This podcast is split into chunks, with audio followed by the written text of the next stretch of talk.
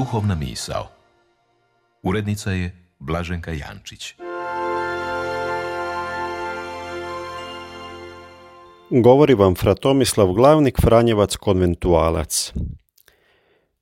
Današnji evanđeoski ulomak nam donosi izvještaj o subotnjem objedu u kući jednog farizejskog prvaka na koji je pozvan i Isus. Isus promatrajući kako uzvanici biraju prva mjesta, kaza im prispodobu. Isus ponavlja već poznati nauk mudraca, ne veličaj se pred kraljem i ne sjedaj na mjesto velikaško, jer je bolje da ti se kaže popni se gore nego da te ponize pred odličnikom. No Isus ne želi pružiti samo neka pravila pristojnosti ili bontona. Prispodoba kao i sve prispodobe otkrivaju tajnu kraljevstva Božjega. Subotnje blagovanje je u tijesnoj vezi s gozbom u kraljevstvu. Isus daje pouku. Koji se uzvisuje bit će ponižen, a koji se ponizuje bit će uzvišen. Pasiv uzvišen upućuje da Bog uzvisuje. Moramo biti ponizni da nas Bog uzvisi. Druga prispodoba nas uči kako jedino možemo mijenjati svijet da postane drugačiji, ljudski, bratski, pravedniji i radosniji. Čovjek je društveno biće, uspostavlja odnose s drugima i ovisi o drugima u svom životu. Isus postavlja načelo protiv proračunatosti, protu usluge uzvraćanja. Mora se na gozbu pozvati one koji ne mogu uzvratiti. Samo tako se stvara istinsko ljudsko društvo, a ne na trgovačkoj računici koja raslovljuje već na osnovu ljubavi i darivanja. Pred svijetom to izgleda kao ludost, ali u očima Božim to je blaženstvo. Uzvratit će ti se o uskrsnuću mrtvih. Tako Bog radi i djeluje u dijelu spasenja.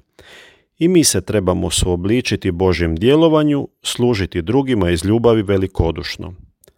Bog nas je pozvao u svoje kraljevstvo ne zato što smo mi bili vrijedni, dostojni, zaslužni, već iz milosrđa prema našoj bijedi i grešnosti.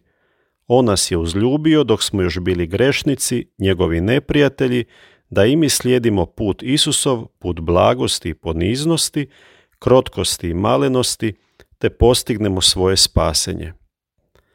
Govoriti o poniznosti velikom milosrđu Božjem lijepo se združuje s današnjim spomendanom svetog Augustina biskupa i crkvenog naučitelja, od kojega baštinimo bogatu teološku misao. No poznato je da je prije svoga obraćanja sveti Augustin bio samo Augustin i to grešan i slab.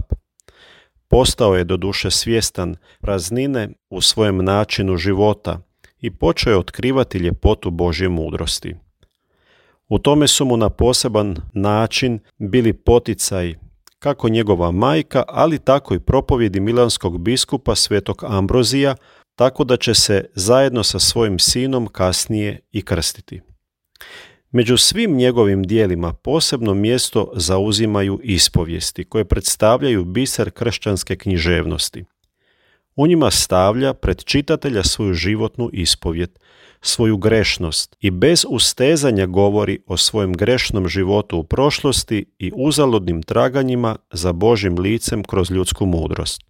Na takav način ispovijesti predstavljaju nadahnuće mnogima i putokaz da se bez obzira koliko nakana po sebi može biti dobra i plemenita, ne može pronaći prava životna radost izvan Boga. Jedna od mnogih rečenica koje se rado navode iz tog dijela i koja jasno sažima svu bijedu njegova ranijeg traženja i svu ljepotu njegova života nakon obraćanja, nalazi se na samom početku knjige i predstavlja bit njegove ispovjedi. Nemirno je srce naše dok se ne smiri u tebi Bože. Zato neka nam sveti Augustin, današnji svetac, bude zagovornikom u tome da pravi i istinski mir i prvo svoje mjesto nađemo u Bogu.